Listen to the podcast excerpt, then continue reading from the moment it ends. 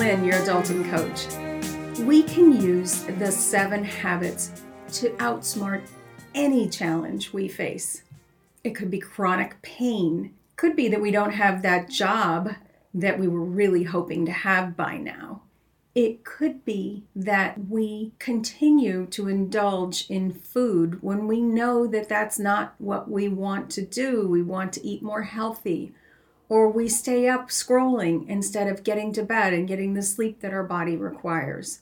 Those challenges can seem to be intractable, unsolvable, but they are solvable as long as we're willing to practice these habits from Sunday to Saturday and then begin again on Sunday, continuously up leveling our skills to meet the challenges that we face. On Sunday, we accept where we are using a thought download to identify what the ticker tape parade of thoughts are that are going on in our head. We somehow record them. We write them down, we record them using voice to text, we somehow get them out of our head and recorded so that we can look at them. And we begin to accept that those are the thoughts that our brain is offering us regularly.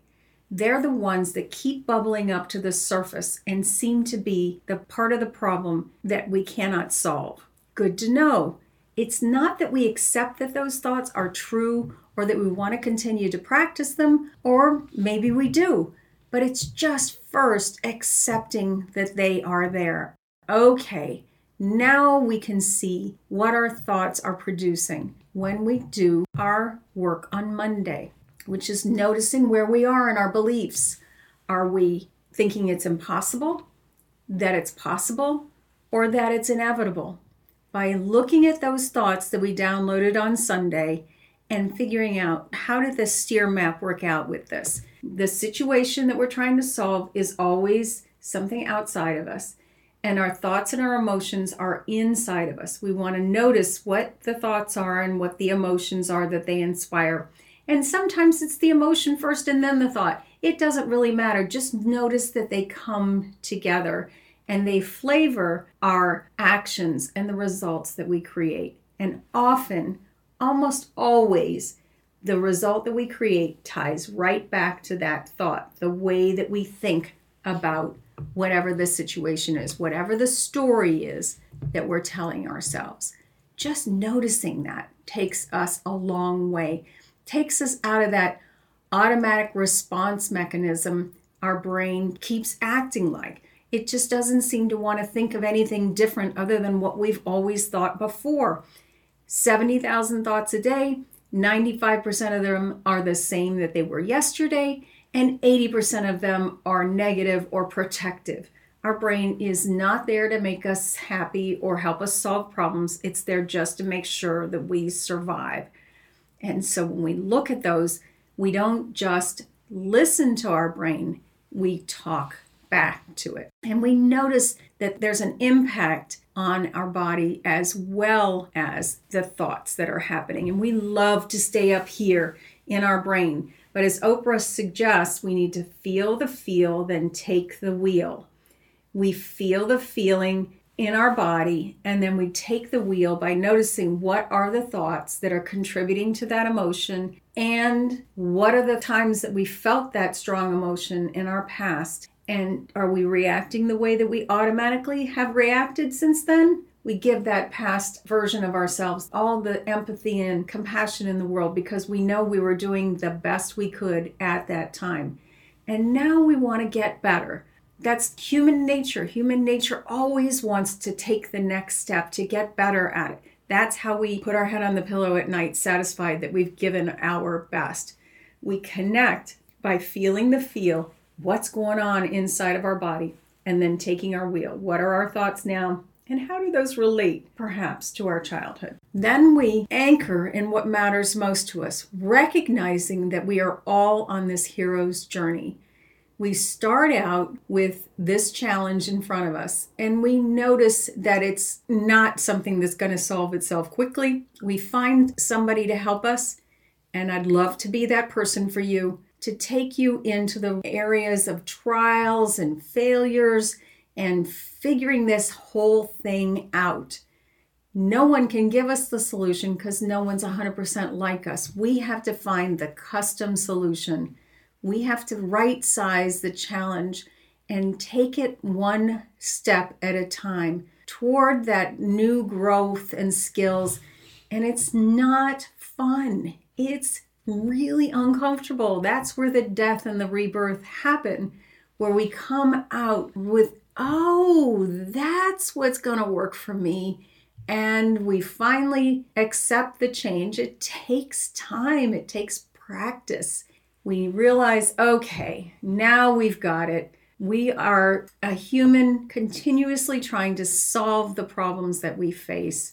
Now we've got it, and we're going to come back changed and improved so that we can then start again on the next challenge. It's just human nature.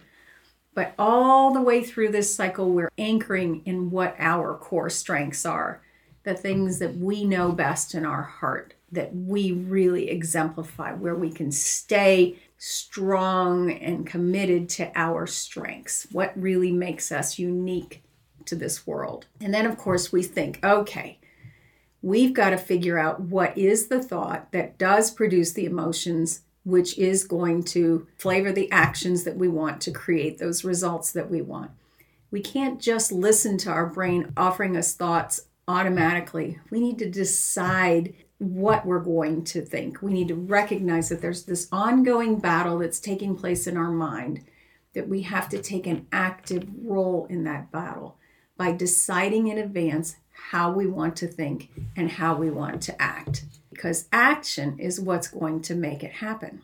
All along, though, we do need to make sure that we keep our body in a good place we're so happy to go up to our brain because it's what this whole culture of ours says is the most important place to be. And yet, there's two sides there's the brain and the heart, there's the thinking and the feelings. And we need to breathe in and calm our bodies with our breath and our mind. We're using our body to slow things that are going on in our brain. And then we smile because that just gives us such a sense of relief. We know that right now we are safe, and we know that right now is the only moment. And every step of progress matters. If we can just get that Goldilocks just right next step, one that we know we can do, and yet it brings a challenge to us and it's going to produce a result that we want. Every step matters we have a big goal, but we can do best when we bite it off chunk by chunk. Then we go to partnering because look, none of us succeeds alone. All of us are going to need help. And this is where we practice that self advocacy equation, where we say, here's the situation that's unique to me, and here's the help I need. This is what I'm asking for. When we use each other together, when we build our team and realize that we don't have to solve all of our problems alone, then we can really build that partnership with all the folks that can help us along the way. And now we're practicing all the seven habits each day, and we cycle back to the beginning where we examine where we are and accept that those are our current thoughts. This is how we begin again on Sunday and we outsmart those struggles that present themselves to us every day for the rest of our lives. And we're grateful for them because they help us grow and level up who we are and what we can offer to the world. Bye for now.